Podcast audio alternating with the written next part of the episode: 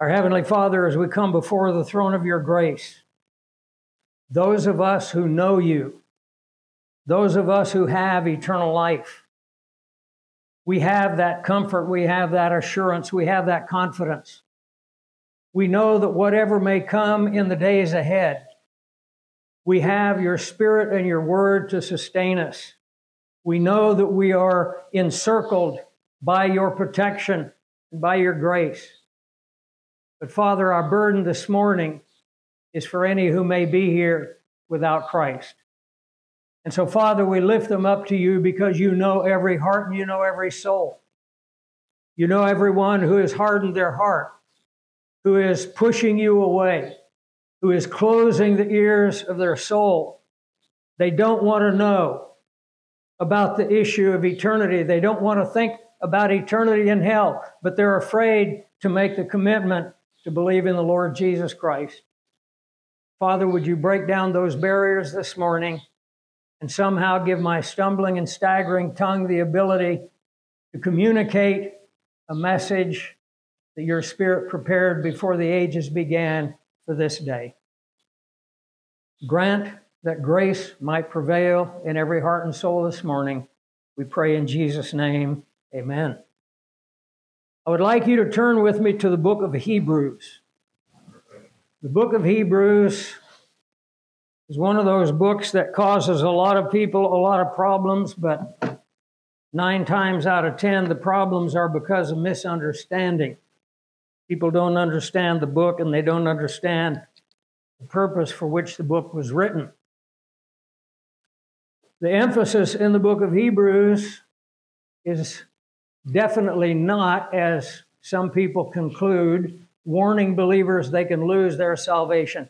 I had a young man come up to me yesterday and tell me, I believed in Christ, I know that I've trusted in Him, but I have doubts. That's normal. The devil loves to sow doubts in your mind. Maybe as we go along this morning, I'll tell you about doubts that the devil sowed in my mind at one point, and it can be very distressing, it can be very discouraging. But we have to come back to the faithfulness of God. And so we come to Hebrews chapter 11. If you know anything about the Bible, you know this is often referred to as the faith chapter or the heroes of faith chapter. And I just want to read a couple of verses to get us started. Verse 1 says, Faith is the assurance of things hoped for, the conviction of things not seen. Other translations, I believe the New King James says, faith is the substance of things hoped for and the evidence of things not seen. And I actually like that translation because it's really looking at faith from two perspectives my perspective and the perspective of the person who is lost. What do I mean by that? My faith gives substance to my hopes. My faith assures me of the reality of the promises of God. Faith lays hold of the truth of God's word and it becomes a reality in our soul before we ever see it in our life. And so when we talk about a topic like we're talking about this week running to win, running to gain the reward. My faith tells me that that is possible for me and that I can do it in spite of my weakness, in spite of my sinfulness, in spite of my failings. It is possible for me, it is possible for you to actually gain that reward. Rewards are not given to perfect people, rewards are given to persistent people people that won't give up, people that won't stay down, people who won't throw in the towel. They just keep pressing on. That's why the word endurance crops up so many times when we talk about gaining eternal reward. Faith is the substance. What is substance? Substance is something I have in my hand. I'm holding something in my hand. I have the reality. I have, if you will, the down payment of future promises. It gives me that confidence, conviction, and assurance that these promises are real. How do I know? Because I know that I know that I know. That's something no one can take away from you. But it doesn't only give substance to me, it provides evidence for someone else. And we talk about singing from the shackles, and you may have heard of a guy by the name of Richard Wurmbrand. And Richard Wurmbrand spent 14 years in a communist prison for no other reason than that he preached what I'm preaching to, you this morning. 14 years. At one point, they put him down in a dungeon and they put 40 pounds of chains on his wrists and on his ankles. I never had the opportunity to meet uh, Richard Wurmbrand. I did meet uh, another one of the fellows uh, that lived at the same time who also spent about 14 years, and his conversation while we were together was so enlightening. Because he said, when you're in that prison and you're isolated, you think no one is even thinking of you. And yet there are hundreds of thousands of people who know your name, are lifting you up, and praying for you. But what Richard Wurmbrand did while he was in the dungeon and he was chained with these 40 pounds, he actually had the shackles on him. You know what he did? He composed a hundred sermons. I have the book. Every day he would compose a sermon, and he said, I would preach that sermon to the believers out there around the world in that dingy cell. And he memorized each one so that the first day he came up with a message. The second day he reviewed the first message, then came up with a second one, and he came up with a hundred of them, and he memorized each one of them. Sometimes those of us that teach can't even keep the one we're teaching in mind. But you know why he did it? He said, One day I will be free. And when I am free, I'm going to preach to the people these messages that I came up with while I was in chains, while I was in the shackles. His faith gave him substance, reality, conviction, so that he could provide the evidence to other people, people who had never gone through what he went through. Faith gives substance to the person who believes, it gives evidence of things not seen to those who have not believed. If you will, just move up with me to verse 6. And without faith, it is impossible to please God. For he who comes to God, and I want you to listen closely to this, must believe that he is. In other words, you've got to believe that he exists.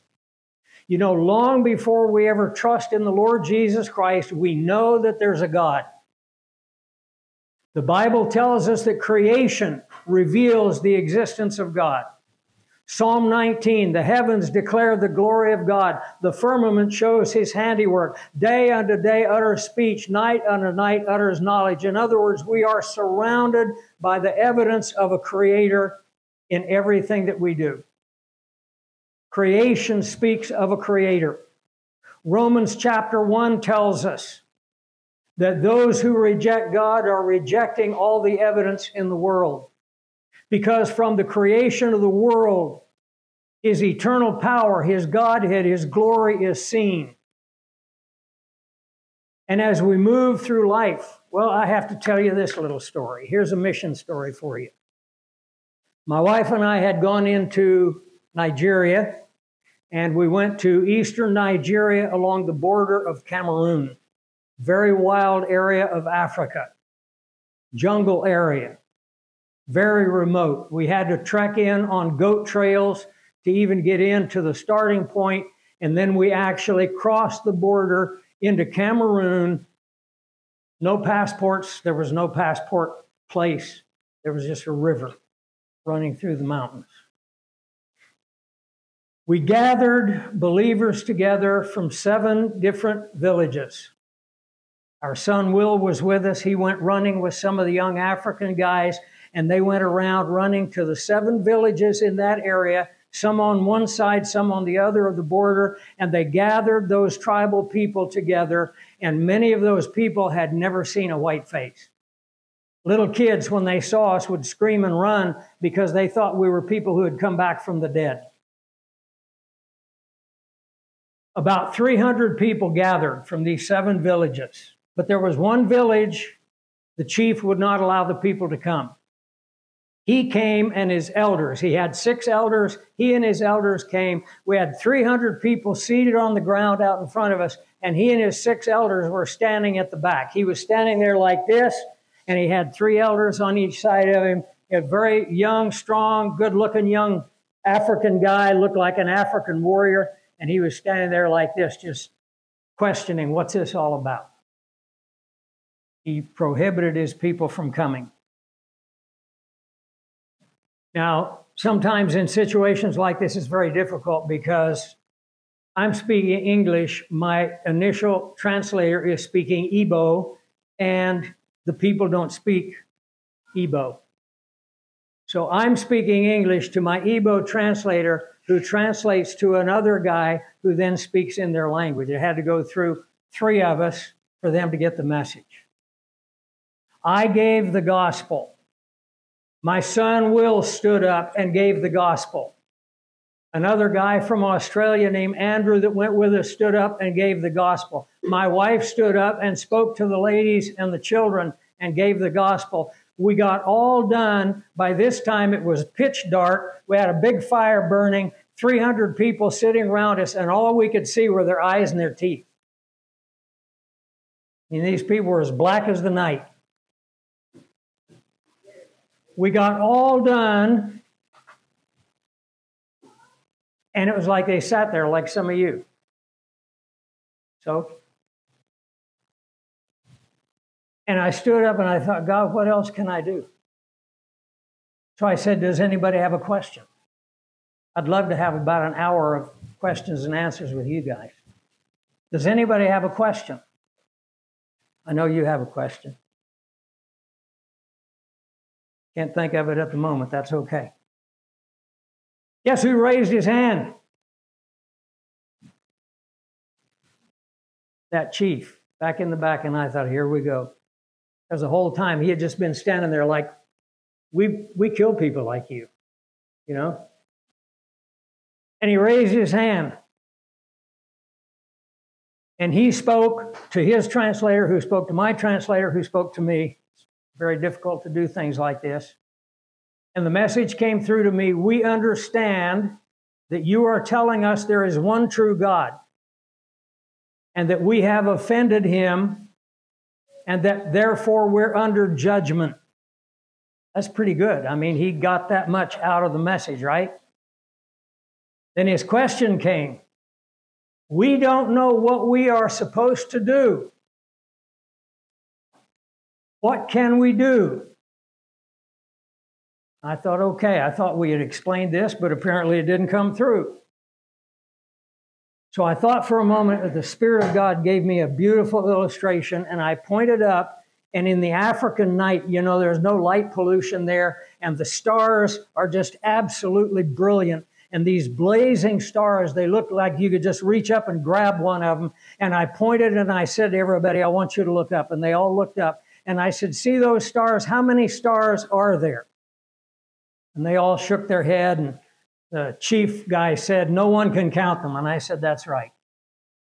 I said, The God who created all of that created you. And he knows the name of every one of those stars, and he knows your name. And he loved each and every one of us so much that he sent his own son into this world to go to the cross and to hang on a cross. And I explained the cross, I explained crucifixion, and I said he hung there in agony to pay for our sins.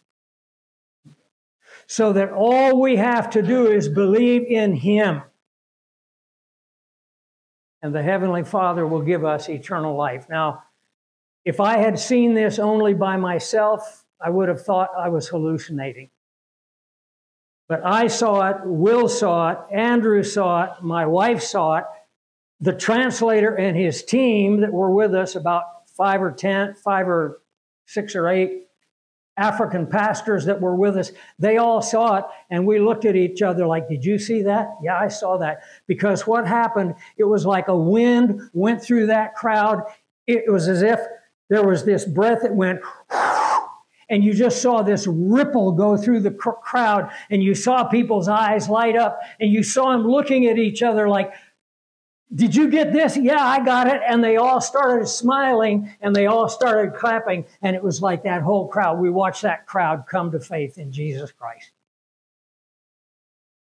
Since that time, some of those pastors that went with us have gone back there and they have started, I think there are now six or seven churches that are running in that remote area of Africa.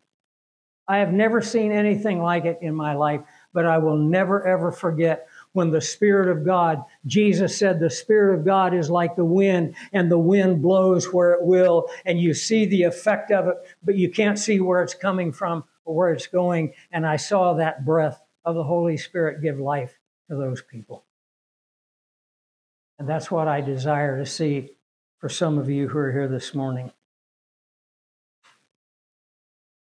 He that comes to God must believe that He is. This is Hebrews 11:6. You have to believe that He exists and that He is a rewarder of those who seek Him. Young people, I don't want to stand at the judgment seat and look out there and see you on the opposite side. I don't want to look out there and see the tears running down your face as you look at me, you look at Mark, you look at Blair, you look at Jed, you look at Christopher, you look at, it's going to happen. We're all going to be there. I don't want to be looking out there seeing your soul in absolute anguish and terror, remembering that I stood here and warned you, and each one of us spoke and warned you of the awful eternal doom that falls on those who reject Jesus Christ. You have today, you may not have tomorrow.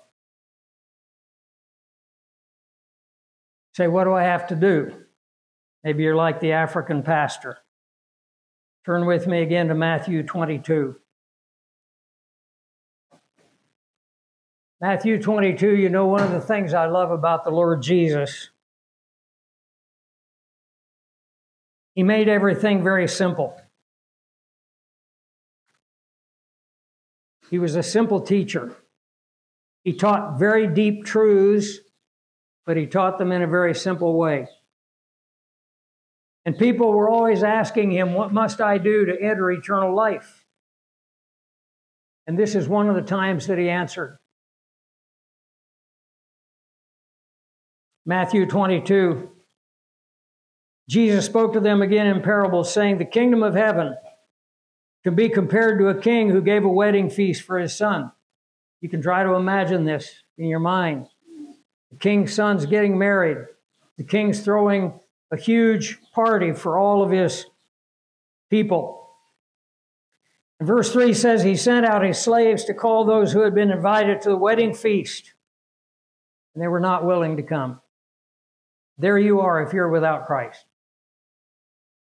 God is going to hold a great wedding feast between the church, the believers in Jesus Christ, and the Lord. By the way, if you've ever heard there's no marriage in heaven, that's a lie. Heaven is a marriage. That's what it's all about.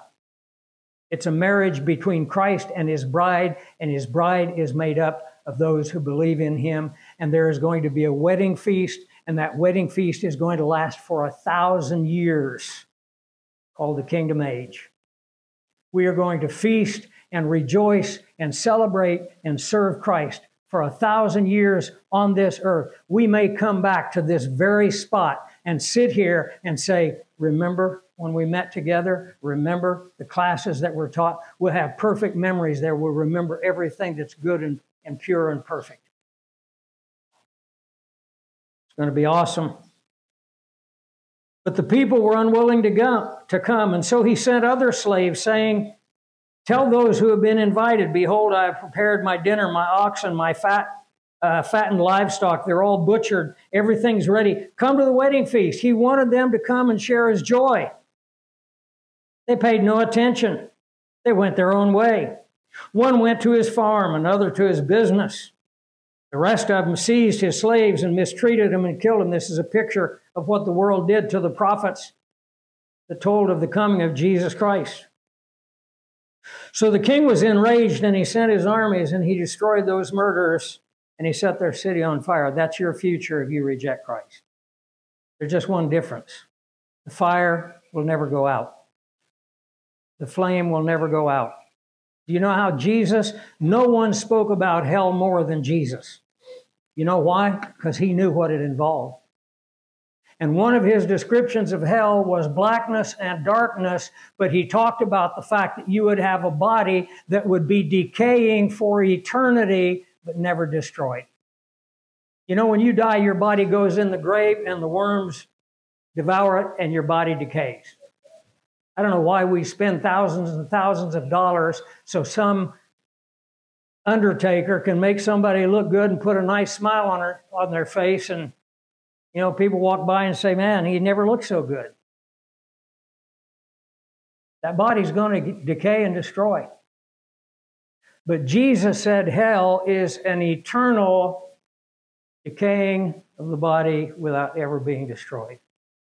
He, his exact words where their worm does not die and the fire is not quenched. Unending flame, unending decay, unending corruption. That's you want that for your future? Doesn't that sound wonderful? So you can see why the king is enraged that he offered people everything and they rejected it. Let's go on. Verse 8. He said to his slaves, The wedding is ready, but those that were invited are not worthy. Go therefore to the main highways, and as many as you find, invite to the wedding feast. And the slaves went out into the streets, and they gathered together all that they found, both evil and good. And the wedding hall was filled with dinner guests. You know what? I am so thankful that God welcomes the evil and the good, because I'm the evil. If there was no place for the evil, there would be no place for me. Paul said Christ died to save sinners, of whom he said, I am chief. Well, he may be chief, but some of us are pretty close behind him. Note verse 11.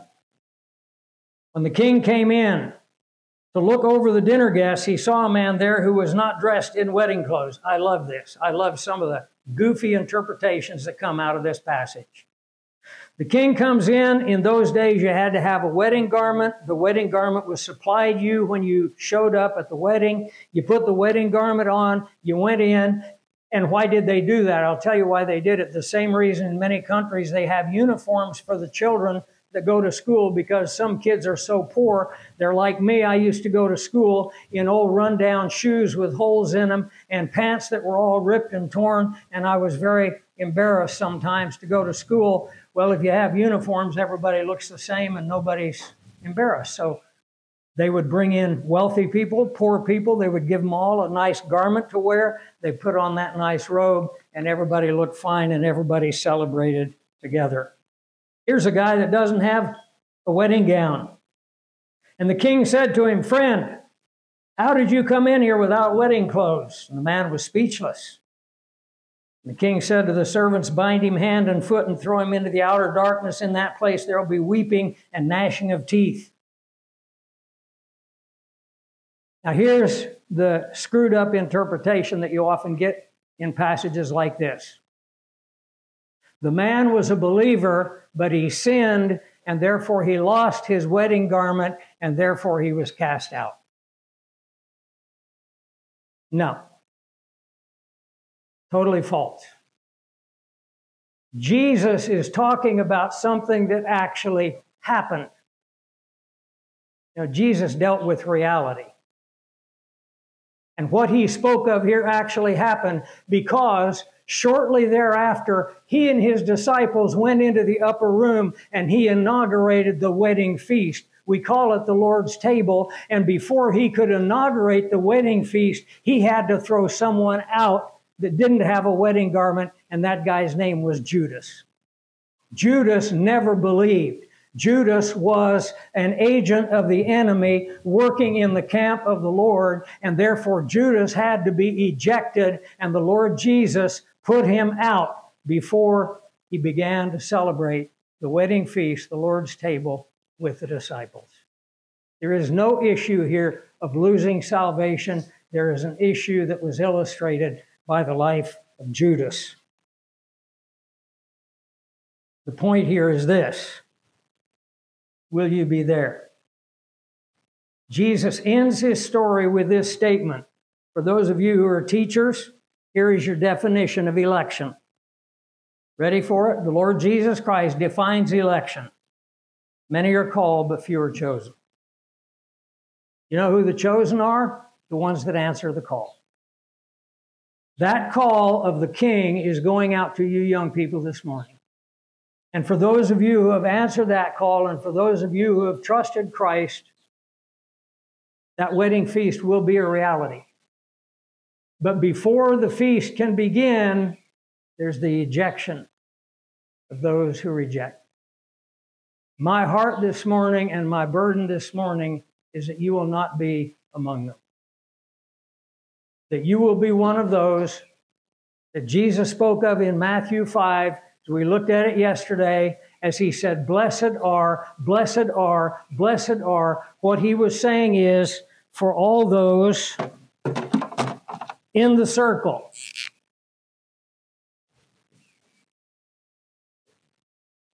Paul calls it in Christ. Somewhere along the line, you trusted Christ and you entered into eternal union with Him, and therefore you are His forever and those who are in Christ are blessed. And you become, as we're told in 2 Corinthians 5:17, a new creature in Christ. And that new creature is described in the Beatitudes. You don't have to hope to be blessed. You don't have to wait to be blessed. You are already blessed above and beyond anything that you can even imagine. We just need to learn the blessings that we have. Those who are blessed, who use the blessings that they're given, are going to receive a reward. Remember James 1:12 told us, "Blessed is the man that endures temptation, blessed is present tense, for after he is approved, he shall receive future tense an eternal reward." If you're a believer, you have the blessing. The question is going to be Did you use what you have? Did you use what you have? Did you take care of it? Did you take advantage of it? Did you grow in your understanding of it? Did you use it to be a blessing to others? Did you seek and fulfill the plan of God for your life? I'm just going to do a quick check here. Very hard for me to tell the time because I have to look at my clock, which stays for some reason on Arizona time, and I have to add three. What time am I supposed to be done here? 1010. Perfect. Another mission story. When I was 16 years old, I worked in the hayfields all summer. I saved my money so that I could take an adventure trip. Originally, I was going to go to Africa. I won't go into all the details of that. I wanted to go to Africa and see the big game and the wilderness and all the stuff. And God closed that door. Instead, He reconnected me with some missionaries in the middle of the Amazon jungle. At 16 years old, I went into the middle of the Amazon and I was living with a tribe of Stone Age Indians. I have many pictures today of me back at that time for those people who are hunter gatherers. They live in the jungle, they hunted for a living, they used bows, they used snares and traps. And there was a missionary that was working among them. While we were there, Satan played one of his tricks that he often plays on young believers. And to the young man that spoke to me yesterday, this is for you. He loves to create doubt in your mind. He loves to cause you to question yourself Did I believe enough? Did I believe the right thing? I, is my faith hard enough, strong enough? So on and so forth. And while I was living in that primitive Indian tribe, I began to question my salvation. And the more I questioned, the darker things became. And we had witch doctors around us that were doing all kinds of witchcraft stuff, satanic stuff against us. And I came under an oppression. I believe it was a demonic oppression that's very difficult for me to describe for you, but I felt as if I was in the cold and the dark. And I felt that somehow I had lost my salvation. I had committed some sin and God wouldn't hear me when I prayed. It was like my prayers were bouncing off the ceiling. It was a thatch hut, by the way. When I tried to read my Bible, it was like there was a, a haze between me and the Bible. And I used to just go out in the jungle and I used to just cry. And I used to just say, What in the world has happened? What have I done to cause this kind of a situation? And as this wore on me day after day after day, I remember walking out. We're in the, under the equator, 10 degrees off the equator in the Amazon jungle. And I walked out in the middle of the village and I remember reaching my hand out to try to reach out past that dark, cold place that I was in and feel the sunlight, and I couldn't feel it. And I was terrified. So, you know what I determined to do? Something Satan would have loved. I took a big machete about this long that was razor sharp, and I walked out in the jungle and I put it against my sternum, right under my sternum with the sharp edge up, and I was going to fall forward on it. I was going to kill myself because I couldn't live with the agony and the anguish that I was going through. Right before I fell on that machete, I said, God, if you have anything to say to me, you need to say it now because I can't live like this. I'm going to kill myself. You know what God did? He spoke to me with a verse. You know, God speaks. You want to hear God's voice? It's right here. He spoke to me with a verse that I had heard. I'd only been a believer for a year, and somewhere along the line in that year, I had heard a message about Job and how Job went through anguish and trial and and loss and suffering and affliction. And somewhere along the line in that story, there was a verse that came through. I couldn't even remember where it came from, but it said this Though he slay me, yet will I trust him. Though he slay me, Job 13, 15, which became my life verse. And I took that razor sharp machete and I took it down and I said, that's the answer. I know the gospel message. Even if I lost eternal life, I could at least dedicate the rest of my life to sharing the gospel with other people so they could have eternal life. And as soon as I made that commitment, it was as if the darkness just went, it was gone. God allowed me to go through the week of misery and agony to bring me to a point to make a commitment that put me here in front of you today and led me to the plan of God for my life. I want to tell you the end of the story. I told you in the beginning I wanted to go to Africa.